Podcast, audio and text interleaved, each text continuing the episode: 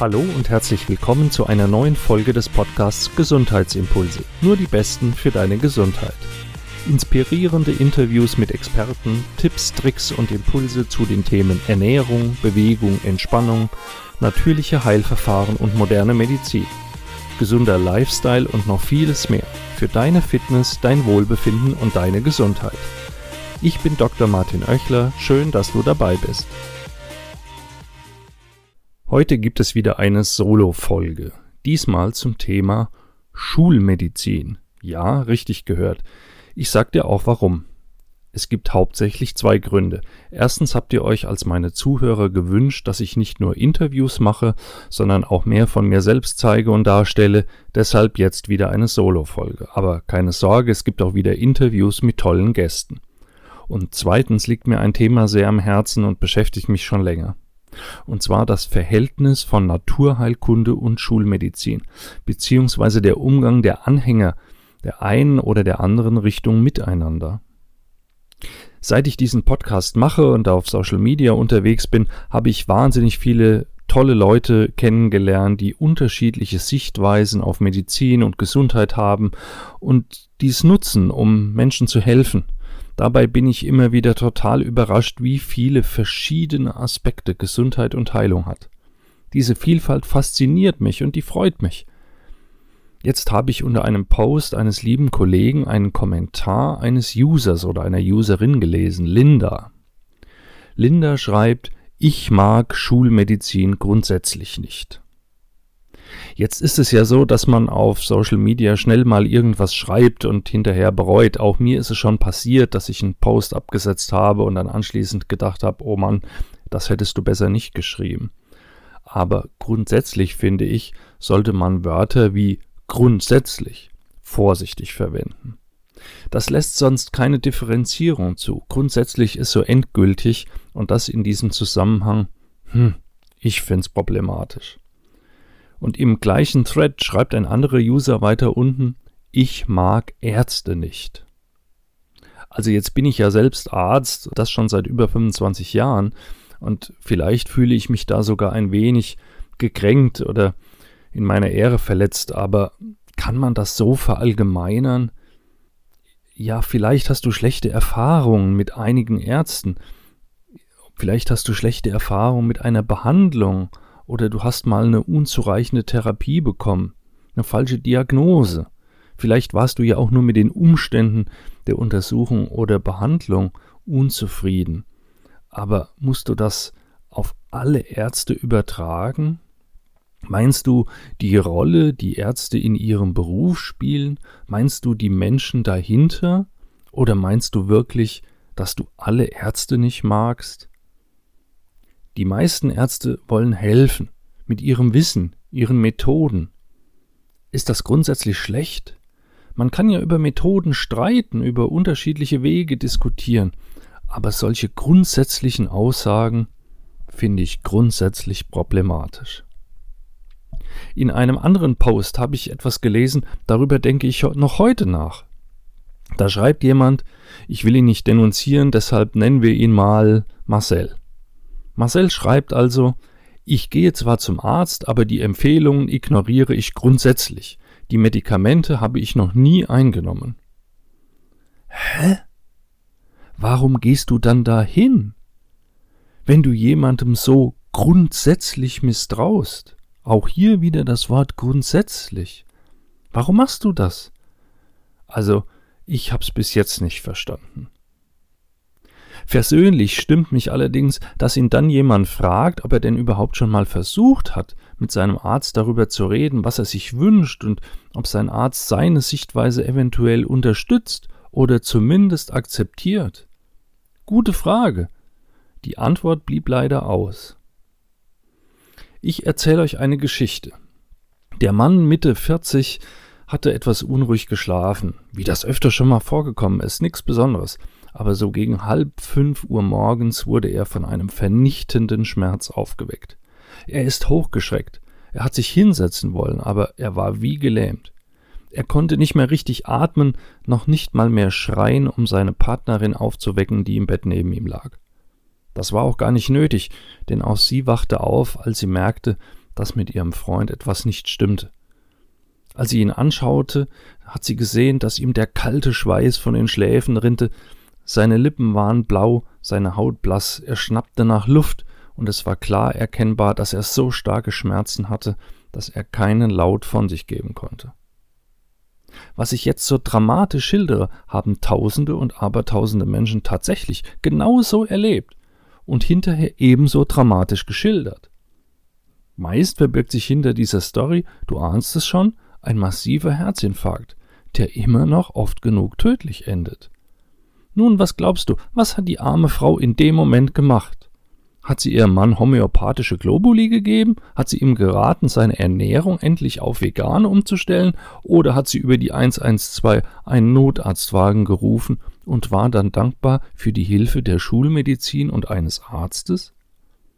Was machst du, wenn dein Kind urplötzlich Diabetes bekommt? In den letzten Tagen hatte es auffallend viel Durst, war müde, schlapp, in letzter Zeit infektanfällig und jetzt ist es in der Schule ohnmächtig geworden. Zuckerkoma. Du bist überzeugt, alles für seine Gesundheit getan zu haben, gesunde Ernährung, ausreichende Bewegung. Das Kind war bisher nie ernsthaft krank und nun Diabetes. Der Körper hat einfach aufgehört, Insulin zu bilden. Niemand weiß warum. Gibst du deinem Kind jetzt das lebensrettende Insulin? Künstlich hergestellt, vielleicht sogar gentechnisch? Oder hoffst du, dass Meditieren genauso hilft und schimpfst weiterhin über die Schulmedizin und die Pharmazie? Glaubst du, das sind konstruierte Fälle? Ich würde jetzt nur dramatisieren? Dann frag mal in deinem Bekanntenkreis. Du musst mit Sicherheit gar nicht so lange suchen, um genau solche Fälle zu finden. Das sind alltägliche Dinge. Würdest du in solchen Momenten wirklich Schulmedizin ablehnen oder vielleicht doch ganz gut finden? Nochmal ganz ausdrücklich, das geht weder gegen Homöopathie noch gegen Meditation. Es geht nur um die Verhältnismäßigkeit der Mittel in der jeweiligen Situation. Klar sind auch die Fälle alltäglich, wo selbst in kleine Kinder bei harmlosen Erkältungskrankheiten literweise Antibiotika gefüllt werden, wo sich neue Medikamente als sogar gefährlich herausstellen und wieder vom Markt genommen werden, wo Psychopharmaka eingesetzt werden, um dem Alltagsstress standzuhalten oder irgendwie sonst das Verhalten zu steuern, Ritalin, um besser zu lernen, Aufputschmittel zum Wachwerden morgens, Beruhigungsmittel zum Runterkommen abends. Anstatt sich vernünftig zu ernähren, werden unzählige Nahrungsergänzungsmittel zum Junkfood genommen. Rückenschmerzen vom vielen Sitzen werden mit Schmerzmitteln bekämpft, anstatt sich in der Freizeit angemessen zu bewegen. Auch das sind Auswüchse der modernen Medizin. Findest du bei diesen Schilderungen Schulmedizin gut oder plädierst du da jetzt doch eher für natürliche Verfahren? Also du siehst hoffentlich jetzt, wie es auf die Betrachtungsweise ankommt. Alles hat zwei Seiten, Schulmedizin genauso wie jedes andere Verfahren auch. Und ich will hier nicht über ein Verfahren herziehen und nicht das andere schlecht machen. Schon gar nicht die verbalen Scharmützeln zwischen Anhänger von Naturheilverfahren und Verfechtern der Schulmedizin befeuern. Ganz im Gegenteil. Ich will dir meine Sicht darstellen, wie ich Medizin sehe, was ich von Schulmedizin und alternativen Verfahren halte und warum ich überzeugt bin, dass beides wichtig ist und seinen Stellenwert hat. Ich setze mich dafür ein, dass es nur eine Medizin gibt, nämlich die, die den Menschen hilft. Ich denke, dass die Zeit der Grabenkämpfe zwischen beiden Lagern endlich vorbei sein muss in unserer Welt gibt es, obwohl wir ja alle so aufgeklärt sind und so liberal und auf so viel Wissen zurückgreifen können wie nie zuvor. Auch bei uns gibt es leider Gottes immer mehr Schwarz-Weiß-Denken. Auf allen Gebieten. Statt Dialog und anstatt zu versuchen, den Gegenüber zu verstehen, gibt es Rechthaberei. Jeder, der anders denkt oder nur etwas in Frage stellt oder auch nur versucht, einen anderen Weg zu gehen, wird diskreditiert, seine Ideen als Unfug abgetan oder sogar niedergemacht. Das ist Mist. Fast hätte ich ein noch drastischeres Wort benutzt. An meinen Beispielen hast du doch schon gesehen, dass es immer auf die Betrachtungsweise ankommt und auf die Situation wie wir Schulmedizin oder Naturheilkunde bewerten. Ich glaube, viele nutzen die Begriffe Naturheilkunde und Schulmedizin in ihrem ganz eigenen Kontext und manchmal glaube ich sogar, dass gar nicht klar ist, was damit eigentlich gemeint ist. Deshalb will ich hier mal ein wenig Aufklärungsarbeit leisten. Was ist das eigentlich, die Schulmedizin? Zunächst einmal versteht man darunter im Allgemeinen jedenfalls die Heilkunde, die mit wissenschaftlichem Anspruch an den Hochschulen, also Universitäten, gelehrt wird. Wissenschaftlicher Anspruch heißt auch, dass man neue Erkenntnisse kritisch hinterfragt und diskutiert, dass man forscht, um neue Erkenntnisse zu gewinnen und diese Erkenntnisse dann der Menschheit zur Verfügung stellt, damit sie das Leben bereichern und verbessern. Vielleicht sollte man sich das immer mal wieder vor Augen halten. Und damit spreche ich die Kritiker der Schulmedizin ebenso an wie die Wissenschaftler selbst. Es geht darum, das Leben zu verbessern. Nun ist es ja nicht so, dass sich irgendwann ein alter Professor mit grauem Bart an eine Universität gestellt hat und gesagt hat, so jetzt gründe ich mal die Schulmedizin. Die Heilkunde, die man heute so nennt, ist das Ergebnis einer Entwicklung, die alle Lebensbereiche betrifft, nicht nur die Medizin im engsten Sinne. Bis ins späte Mittelalter war Heilung, Medizin eine Kunst, die ausschließlich auf Erfahrung beruhte, die man im Alltag machte. Man nutzte Substanzen, Pflanzen, Gegenstände aus der Natur, um Wunden zu heilen, um Fieber zu senken, um alltägliche Zipperlein zu kurieren. Bis zu dieser Ära gab es aber auch die großen Seuchen, Pest, Pocken, Cholera, Masern, Tuberkulose, der Millionen Menschen zum Opfer fielen. Jede kleine Wunde konnte mit Blutvergiftung enden, an der die Menschen starben. Jede Geburt eines Kindes stellte ein hohes Risiko für Mutter und Kind dar. So war das Jahrhunderte, Jahrtausende lang. Sogar Anfang des 20. Jahrhunderts, also vor gut 100 Jahren, starben noch 300 von 100.000 Frauen an den Folgen einer Geburt. Im Vergleich dazu heute sind es 10. Das entspricht 0,1 Promille. Und dass das alles heute nicht mehr so ist, das ist auch und vor allem den Entwicklungen und Verbesserungen an Hygiene und den Erkenntnissen der Medizin zu verdanken. Das sollte man auch mal bedenken, wenn man über Schulmedizin urteilt. Die Entscheidung über Gesundheit und Krankheit, über Heilung oder Tod wurde über Jahrtausende auch bei den Göttern gesucht. Medizin und Religion waren aufs engste miteinander verbunden.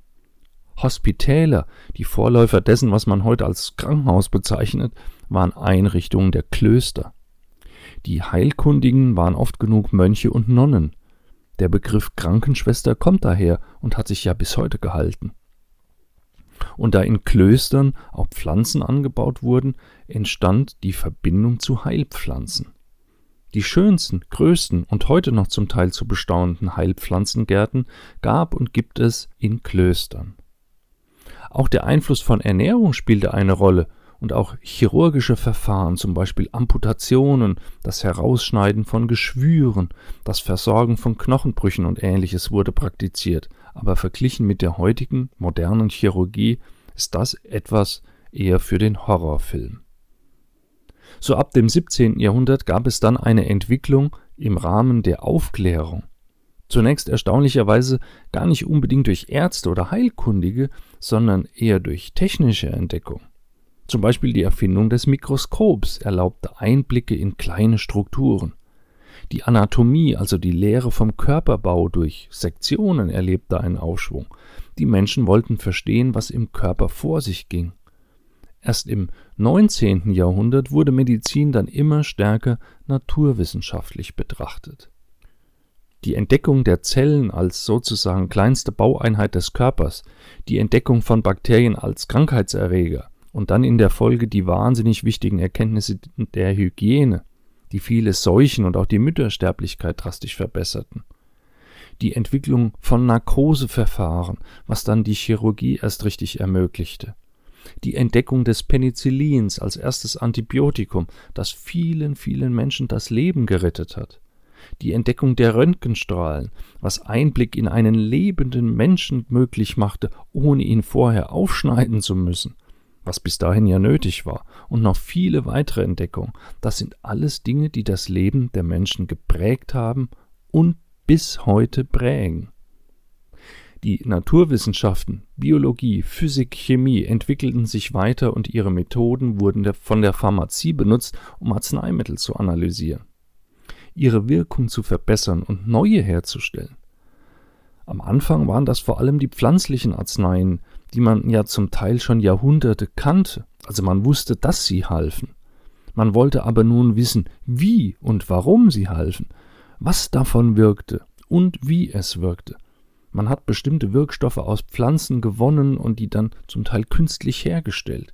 Das berühmteste Beispiel dafür ist das Aspirin. Sein Wirkstoff ist die Salicylsäure und Salicylsäure hatte man aus Weidenrinde gewonnen. Jahrhunderte kannte man Weidenrinde als natürliches Heilmittel zum Senken von Fieber und als entzündungshemmendes Mittel aber nun war man in der Lage, den Wirkstoff Salicylsäure künstlich herzustellen und das hat einer ganzen Industrie zum Aufschwung verholfen, nämlich der pharmazeutischen Industrie.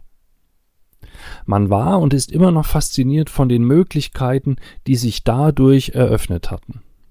Wer will ernsthaft bezweifeln, dass diese Möglichkeiten im Ganzen betrachtet en gros der Menschheit geholfen haben und im Einzelfall, ich erinnere an meine Stories vom Anfang, jedem von uns das Leben retten können.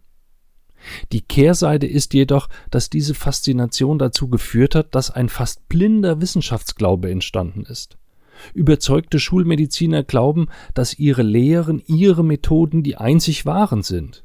Und da die Schulmedizin im Großen und Ganzen ja als einzige Heilkunde über das staatlich organisierte Sozialsystem anerkannt und finanziert wird, überträgt sich das auf den größten Teil der Menschen. Weite Teile der Bevölkerung kennen nichts anderes als die Schulmedizin. Sie haben nie etwas anderes kennengelernt. Immer noch wird von einem großen Teil der schulmedizinisch geprägten Ärzte versucht, andere Sichtweisen auf Heilung und Medizin in Misskredit zu bringen. Warum eigentlich? Ich habe das nie verstanden. Warum will man anderen Menschen mit allen Mitteln seine Sichtweise aufzwingen? Jede Heilkunde, jedes Medizinsystem, das sich im Laufe der Menschheit irgendwo auf der Welt entwickelt hat, hat doch nur einen Zweck, den Menschen zu helfen, dass sie gesund bleiben oder wieder gesund werden. Keine Medizinphilosophie will doch schaden. Deshalb kann man doch zumindest versuchen, ob andere Heilungssysteme nicht auch Methoden bieten, die hilfreich sind. Und umgekehrt muss man doch nicht die gesamte wissenschaftlich orientierte Schulmedizin schlecht machen, nur weil einem bestimmte Entwicklungen nicht gefallen. Vielleicht kommt ja eine Generation von Menschen, die wieder das Vereinende, das Integrative und den Humanismus in den Mittelpunkt stellt und nicht das Recht haben wollen um jeden Preis. Ich finde, nichts hat die Welt in der heutigen Zeit nötiger als das. Übrigens nicht nur in Bezug auf Medizin. Ich bin jedenfalls recht optimistisch.